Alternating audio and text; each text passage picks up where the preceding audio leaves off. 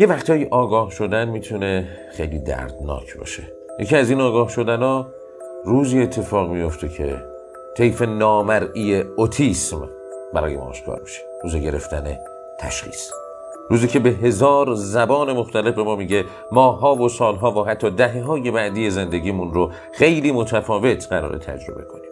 روزی که زبان رو به دو قسمت پیش و پس از خودش تبدیل می‌کنه. روزی که حتی اگه براش آمادگی کافی هم داشته باشیم بازم دریایی از نگرانی، استراب، دلهوره، دلشوره و حتی خشم و انکار و افسردگی در انتظارمونه. و مدت ها زمان لازمه تا یه فرد به مرحله پذیرش برسه. امروز اینجا جمع شدیم تا با هم دیگه از اون روز قریب بگیم.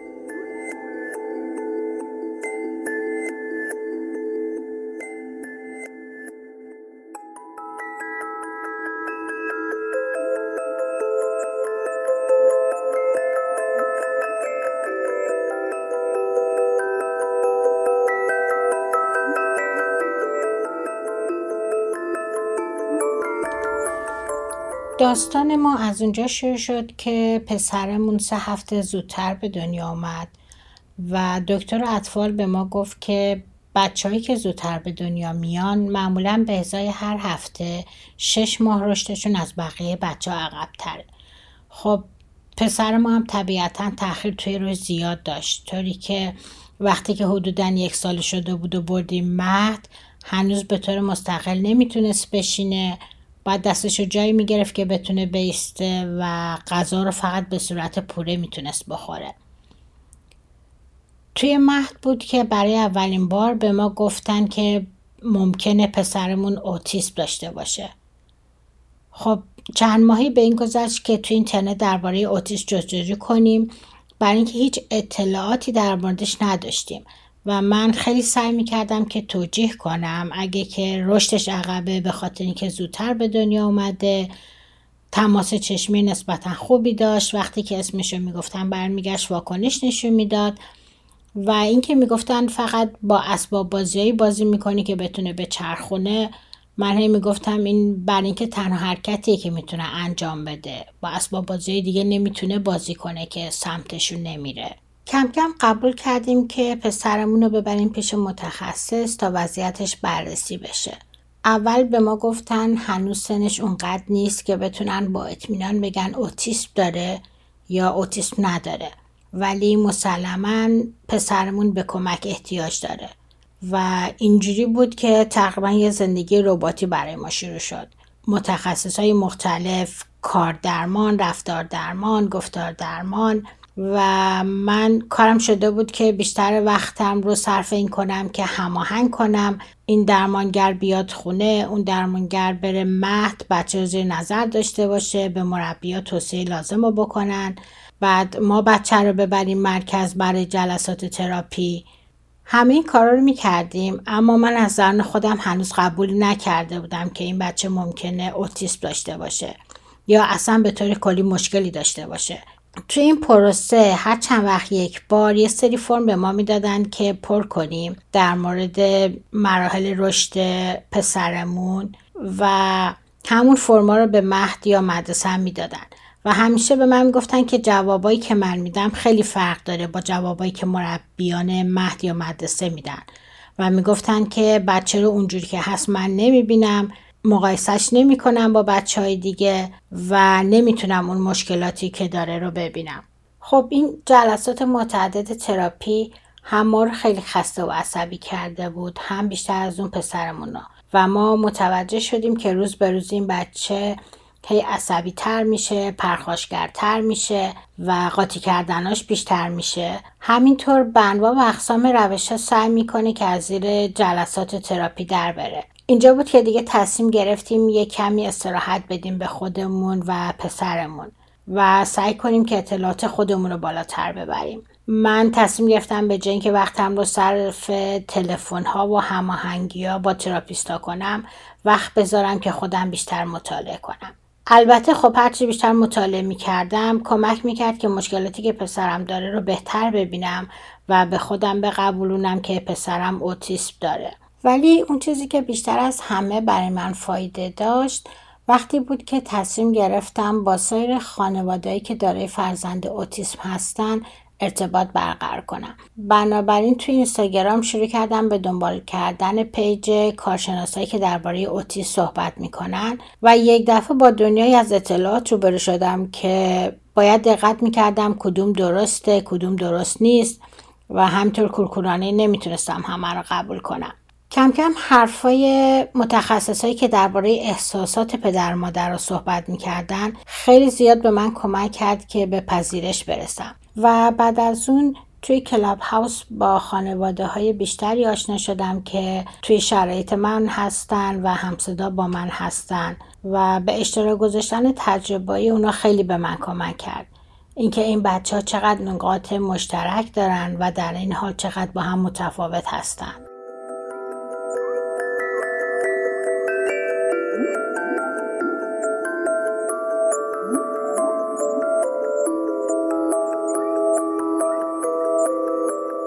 الان که به سالهای قبل فکر می‌کنم دوست دارم به من مادر با فرزند روی طیف اوتیسم قبل از پذیرش واقعیت ها بگم که هر احساسی که داریم خشم، ناامیدی، عصبانیت، انکار کاملا حق داریم.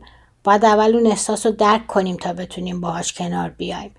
هر پدر و مادری بهتر از هر کس دیگه می‌دونن که کودکشون در هر سن خاصی به چه کمک های احتیاج داره و ما هرچه زودتر به پذیرش برسیم طبعا زندگی آسون تر میشه. من تقریبا چهار سال طول کشید جنگیدم با همه چیز و همه کس جنگیدم که ثابت بکنم پسرم اوتیسم نداره. ولی الان که پذیرفتم فکر می‌کنم هم به خودم بیشتر کمک می‌کنم هم زندگی آسون تره و هم مهمتر از همه به پسرم بیشتر کمک می‌کنم.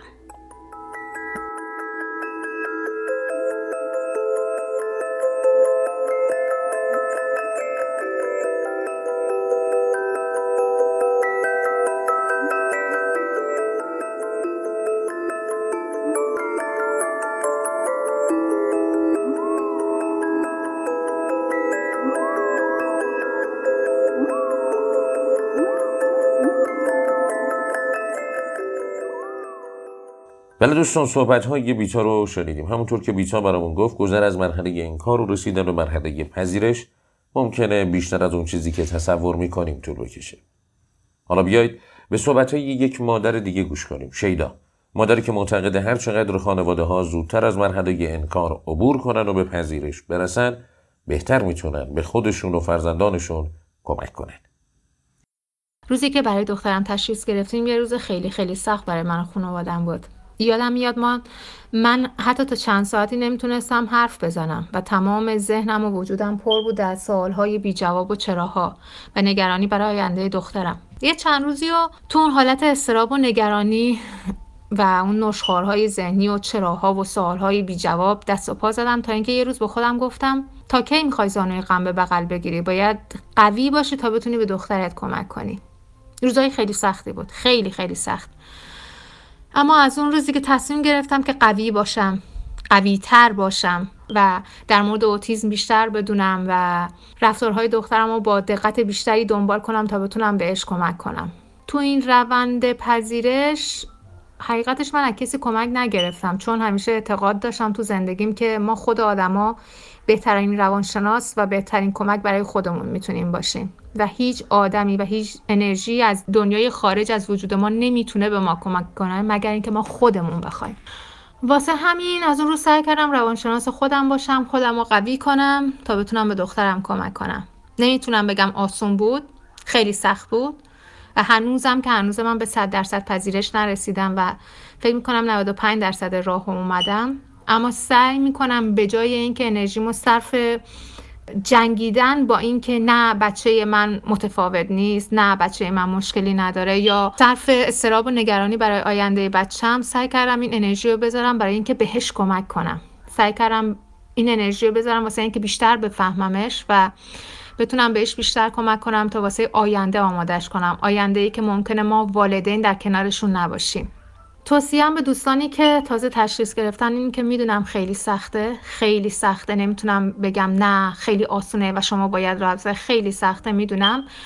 اما وقتی که میپذیریم به عنوان والدین به یه آرامش فکر و روحی خاص می‌رسیم که به جای اینکه انرژی رو صرف این کنیم که با اون استراب و نگرانیمون به جنگیم این انرژی رو صرف این می‌کنیم که چطور به بچه آمون کمک کنیم.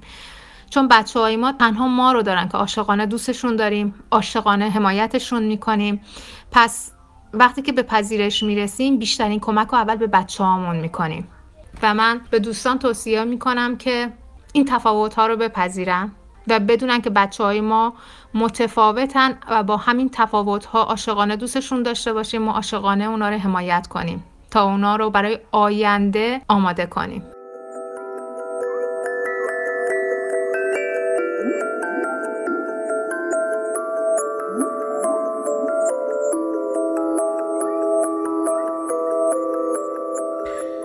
ما پیش از این که به سراغ سایر خانواده ها بریم شاید بد نباشه که یه مروری کنیم بر خود اختلال طیف اوتیسم. برای همین از سرکار خانم محبوب خالقی رفتار درمانگر. خواهش کردیم که این اختلال رو در سطحهای مختلفش برامون بازگویی کنه و همینطور از فرایند تشخیص برامون بگه. اوتیسم یک اختلال عصبی رشدی هست که منجر به این میشه که این افراد نتونن در زمینه های رفتارهای اجتماعی و مهارت های ارتباطی و کلامی به درستی عمل بکنن.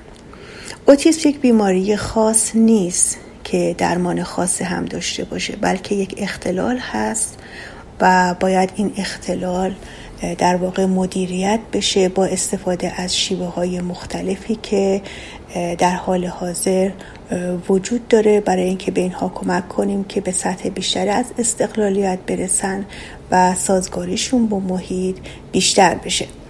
اختلال طیف اوتیسم در سه سطح هست. سطح اوتیسم خفیف که نیاز به حمایت دارن. این کودکان علائم خفیفتری رو نشون میدن و مهارت های ارتباطی و تعاملی نسبتا خوبی دارن. سطح دو متوسط هست که اینها در ارتباط با مهارت های کلامی و غیر کلامی مشکلاتی درشون دیده میشه و همچنین تاخیر رشد کلامی دارن مشکلات رفتاری قابل مشاهده درشون دیده میشه. سطح سه اوتیسم شدیدی که نیاز فراوان دارن به حمایت و اینها در تمام امور روزمره زندگیشون باید بهشون توجهات خاص بشه. این, این افراد علاوه بر مشکلاتی که در مهارت های ارتباطی و زبان دارن رفتارهای تکراریشون هم خیلی زیاده و علاقه خیلی محدودی دارن. اینکه تشخیص اوتیسم به چه صورت انجام میشه و اصلا تشخیص اوتیسم چی هست؟ یعنی مطابقت دادن رفتارها و علائمی که ما در کودک می‌بینیم با توجه به اون DSM-5 که این علائم تعریف شده و ما می‌تونیم با اونها مطابقت بدیم و ببینیم آیا این مجموعه رفتارها در کودک ما دیده میشه یا نه. چطوری این فرایند انجام می‌گیره؟ قربالگری هستش که یک بررسی کوتاه مدته که ما با مصاحبه هایی که با والدین می‌کنیم در واقع می‌خوایم ببینیم که آیا اینها تأخیری در رشد دارن چه حالا فیزیکی حسی باشه چه شناختی باشه و آیا در زمان خاص خودش تونستن به اون بچه ها به اون توانایی ها برسن یا اینکه تاخیر دارن. اگر که خانواده ای بچهش مثلا سودرس به دنیا اومده یا کم هست یا خواهر و برادر اوتیسم داره باید در سن نه ماهگی این قربالگری حتما براشون انجام بشه. یکی هم ارزیابی جامعه تشخیص اوتیسم هست که دقیقا بررسی میشه کودک از لحاظ شنوایی بینایی حسی و حتی آزمایشات ژنتیک و استفاده از تست های استاندارد. در ایران این فرایند توسط پایگاه های بهداشت و پایگاه های دائم تشخیص اختلال اوتیسم که تحت نظارت سازمان بهسیستی هست صورت می‌گیره و باز برای این منظور از تست های استاندارد باید استفاده بشه. اینکه چرا اوتیسم برای مردم اینقدر وحشتناک هست به خاطر وضعیت خاصی که این بچه ها دارن اینکه ما همیشه به دنبال این هستیم که علت رو بدونیم و اینکه واقعا درمان قطعی داشته باشه یا نه اینها پاسخ دادن بهش خیلی مشکله. و مردم اینکه چه قضاوتی در مورد این بچه ها می‌کنن. آیا آگاهی رسانی کامل به جامعه میشه در درک این بچه ها و اینکه این تفاوت ها رو کاملا درک کنن و ببینن؟ هزینه های خیلی زیادی که این خانواده ها باید بدن و زمان زیادی که باید صرف این بچه ها بکنن به دلیل اینکه خیلی وابسته هستن. نبود امکانات کافی و خدمات رسانی به موقع باعث نگرانی و تشویش پدرها و مادرها میشه.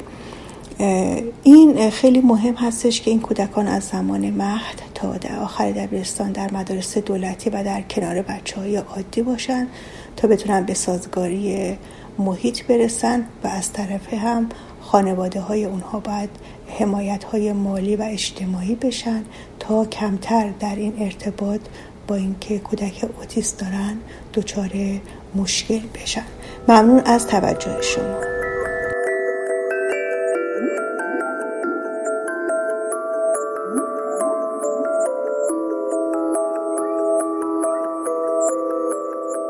اگه اپیزود اول ما رو گوش داده باشین حتما ماجرای سلماز رو به یاد میارید مادری که پسرش در هشت روزگی مننژیت می‌گیره و در دو سالگی به دلیل عوارض مننژیت جراحی مغز انجام میده. و بعد از روزهای پرفراز و نشیب کودکی فرزندش در سه سالگی تشخیص اوتیسم برای پسرش داده میشه.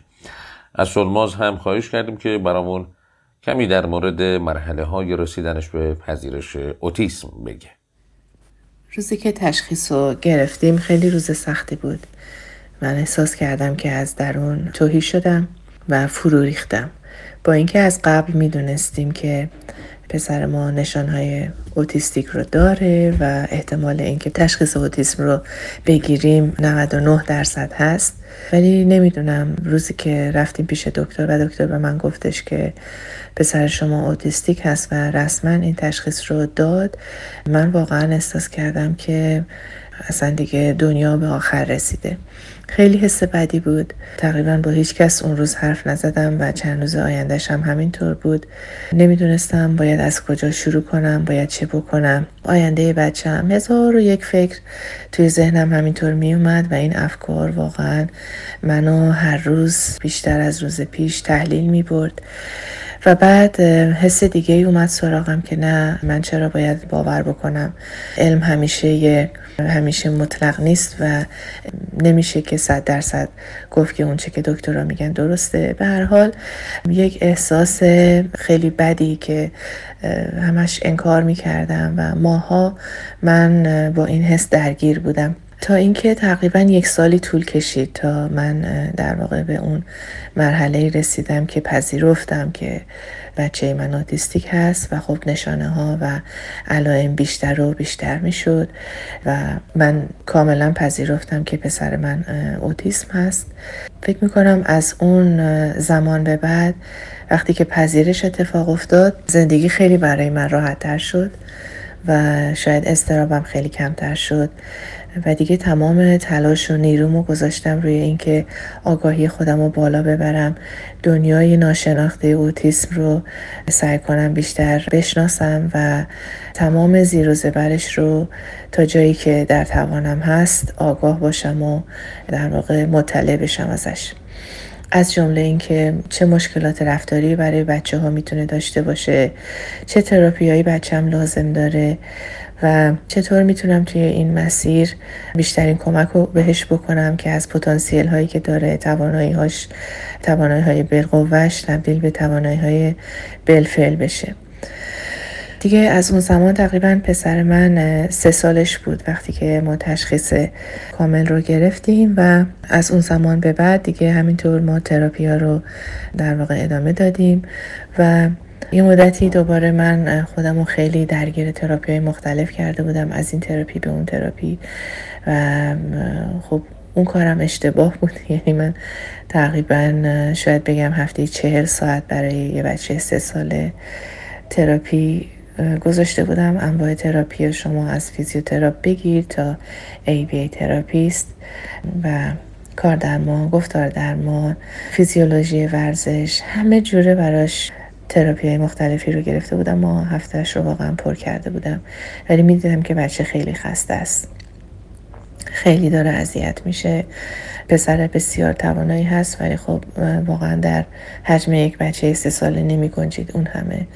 ولی خب من تجربهش رو نداشتم و هیچ کسی دور برم نبود که ببینم بچه اوتیستیک داره و به چه صورت تراپی ها رو پیش می‌برن. ولی کم کم با مادرهای دیگه آشنا شدم و در واقع از اون شک بیرون اومدم و خودم رو دوباره پیدا کردم سعی کردم که با گروه های محلی بیشتری و یا از طریق اینترنت با والدین بیشتری آشنا بشم و از تجربیات اونا استفاده بکنم.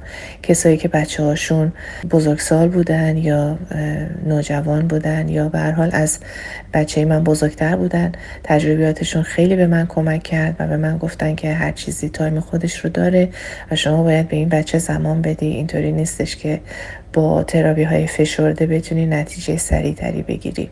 حتی گاهی اوقات باعث پس رفته بچه میشه چون بچه احساس می‌کنه که نمی‌تونه از پسش بر بیاد در حالی که واقعا خسته است.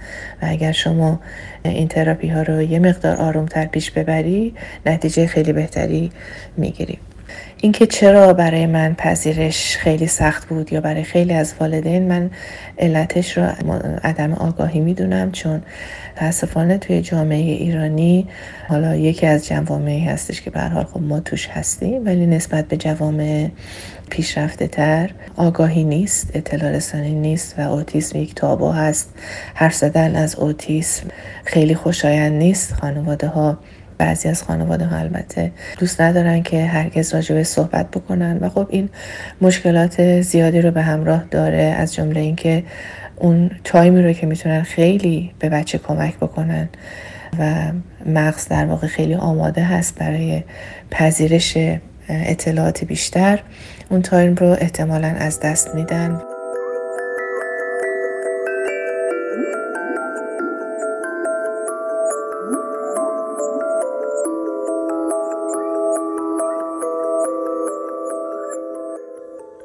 یکی از چالش های خانواده های این طیف در میان گذاشتن اختلال اوتیسم و چالش های پس از اون با نزدیکان فامیل و خب دوستانه نظر سلماز رو هم در این مورد بشنویم.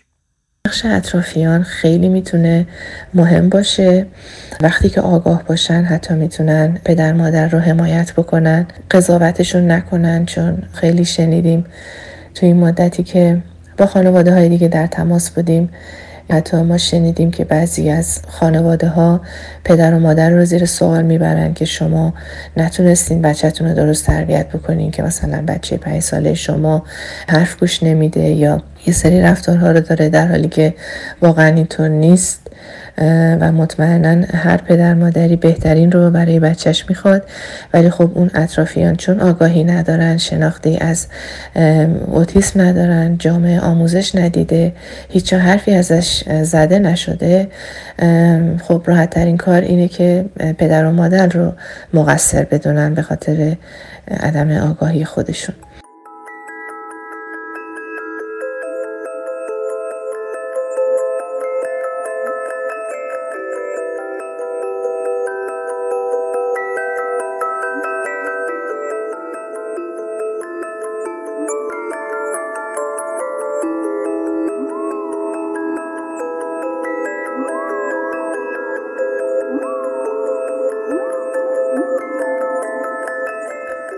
از پیچیدگی های پذیرش اوتیسم اینه که ممکنه بخشی از اعضای خانواده به مرحله پذیرش برسن و بقیه در مرحله انکار باقی بمونن. بیاد یه صحبت هایی رو هم بشنویم از پدری که با این چالش مواجهه من پدر یک فرزند اوتیستیک 11 ساله هستم یک پسری که در سه سالگی تشخیص گرفت و در زمانی که تشخیص گرفت خب خیلی سخت به ما گذشت و من چون اطلاعات زیادی و خانمم اطلاعات زیادی در مورد اوتیسم نداشتیم نمی‌دونستیم با چی مواجه هستیم و اون روز اول که همچین شکی رو یک خان دکتری داشت به ما گفت. من خیلی تحقیق کردم تو اینترنت و خیلی شب سختی گذشت به من چون اطلاعاتم داشت کمتر بیشتر می‌شد و در اون لحظه شب تا صبح یادم که فقط گریه می‌کردم. به حال زمان گذشت و ما تشخیص های مختلف گرفتیم چون در نهایت پسر من تشخیص طیف یک گرفت و البته وربال نبود ولی بعدا به کمک اسپیش تراپی تونست گویش داشته باشه و با ABA تونست که خیلی کاراشو بتونه انجام بده و توالت ترینینگ و اینا رو همه رو گرفت. خلاصه شوک بزرگی بود ولی به حال برای یک پدر مادری که با یک مسئله مواجه میشن که اطلاعات ندارن اولین چیزی که لازم بود این که ما اطلاعاتمون رو بیشتر بکنیم. البته خانم من تا همین امروزش هم قبول نکرده این مسئله رو و انکار می‌کنه. ولی در پذیرش این مسئله در اوایل خیلی سخته. حتی بعد از گذشت سال هم خیلی سخته.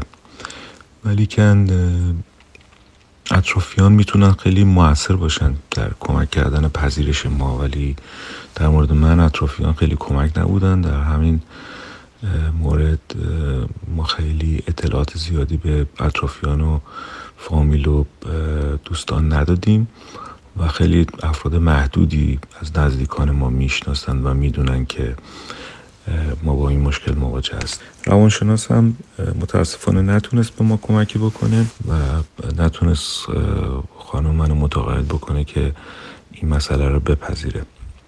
بر حال داشتن یک مشاور برای کسانی که تازه تشخیص گرفتن خیلی می‌تونه کمک باشه خیلی می‌تونه در پذیرش در آگاهی رسانی و در اطلاع رسانی کمک باشه به پدر مادر که اونها این پذیرش رو داشته باشن و بتونن در جامعه این رو نشون بدن که به حال این موضوع وجود داره و این مسئله اوتیزم و هواشی که داره برای جامعه و برای افراد خانواده یه چیز واقعیه و به حال با افزایش این میزان آگاهی می‌تونیم کمک بکنیم به خود بچه ها و جامعه همون که اونا بتونن در آینده محیط بهتری برای خودشون بسازن و بتونن زندگی راحتتری داشته باشن و اطرافیان هم کمتر رنج ببرن و در جامعه پذیرفته بشن.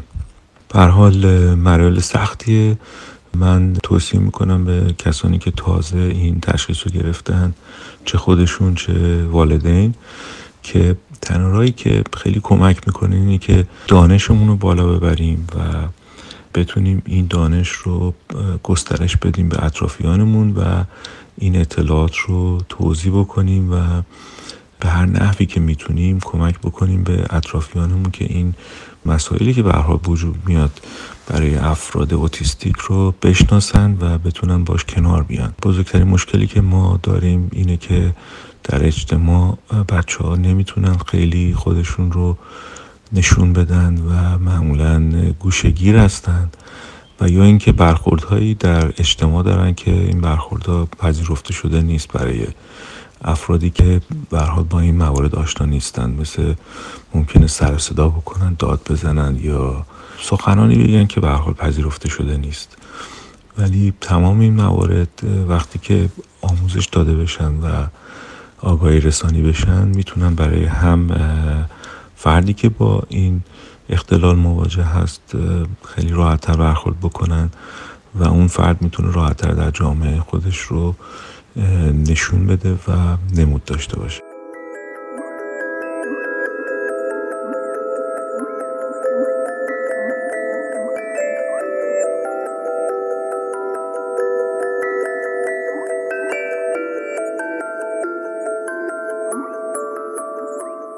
از جناب آقای ایرج آبدینی روانشناس. خواهش کردیم در مورد چالش های پذیرش اوتیسم برامون توضیح بده این سوال مطرح شد که چرا پذیرش اختلال اوتیسم سخته؟ ویژگی های اختلال اوتیسم به پدر و مادرها می‌تونه استراب و استرس بده. طبیعتا استرس کارهای روزانه فرزندان دارای اختلال اوتیسم برای والدین بسیار زیاده و استرس و نگرانی که در مورد آینده فرزنداشون دارند خودش می‌تونه یکی از عوامل عدم پذیرش باشه. بسیاری از رفتارهایی که نزد بچه ها مثل دستشویی رفتن در کنار میز غذاخوری نشستن شرکت در فعالیت های مختلف لباس به تن کردن یا از تن در آوردن. یادگیری ارتباط با مردم به طور مشخص احوال پرسی های ساده بازی کردن و بسیاری از این گونه توانمندی های عادی و روزانه که کودکان در طول رشد یاد بگیرن. خب برای بچه هایی که دارای اختلال در این زمینه هستند نیاز به کمک بسیاری هست. و متاسفانه والدین مجبور هستند که در این گونه موارد وقت و انرژی زیادی را بگذارن. طبیعتا این امور برای اونها هم چیه؟ استراب و استرس زیادی را به همراه داره.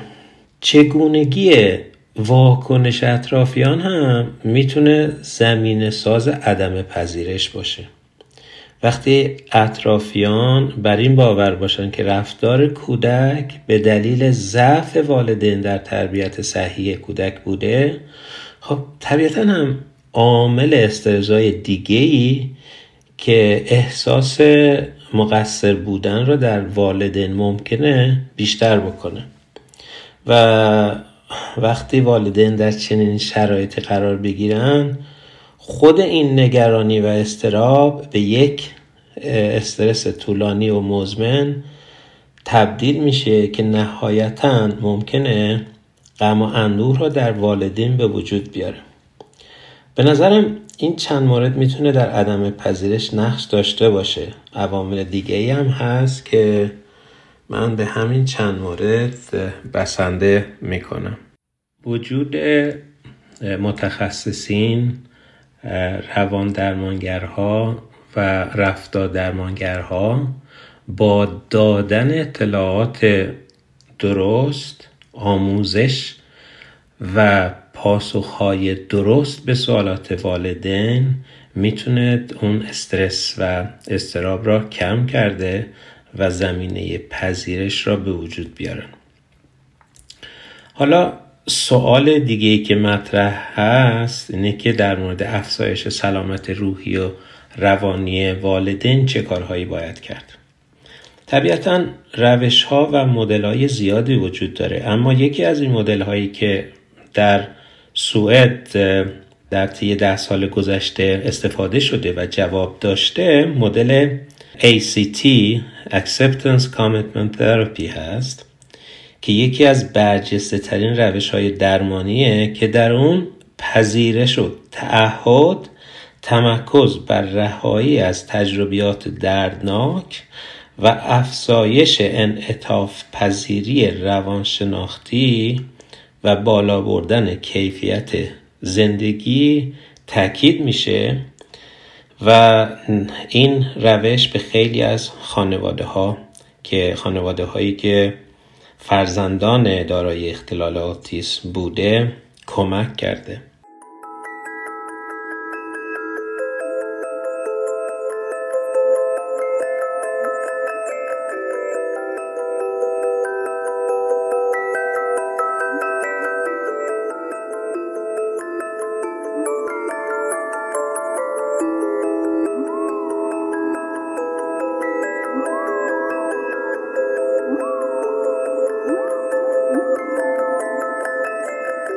از شما ممنونیم که به این اپیزود گوش دادید. همونطور که گفتیم در این پادکست می‌خوایم به قصه های همدیگه گوش کنیم. می‌خوایم سعی کنیم درک بهتری از دنیای این طیف نامرئی داشته باشیم و به دیگران هم کمک کنیم تا اونو بهتر بشناسن. یکی از بهترین کمک هایی که هر کدوم از ما می‌تونیم در این زمینه بکنیم معرفی این پادکست به دوستان و آشنایان خودمونه. همینطور صفحه اینستاگرام و گروه تلگرام ما رو هم فراموش نکنید. یادمون باشه هرچقدر بیشتر در این زمینه صحبت کنیم این طیف برای همه ما مرئیتر و ملموستر میشه.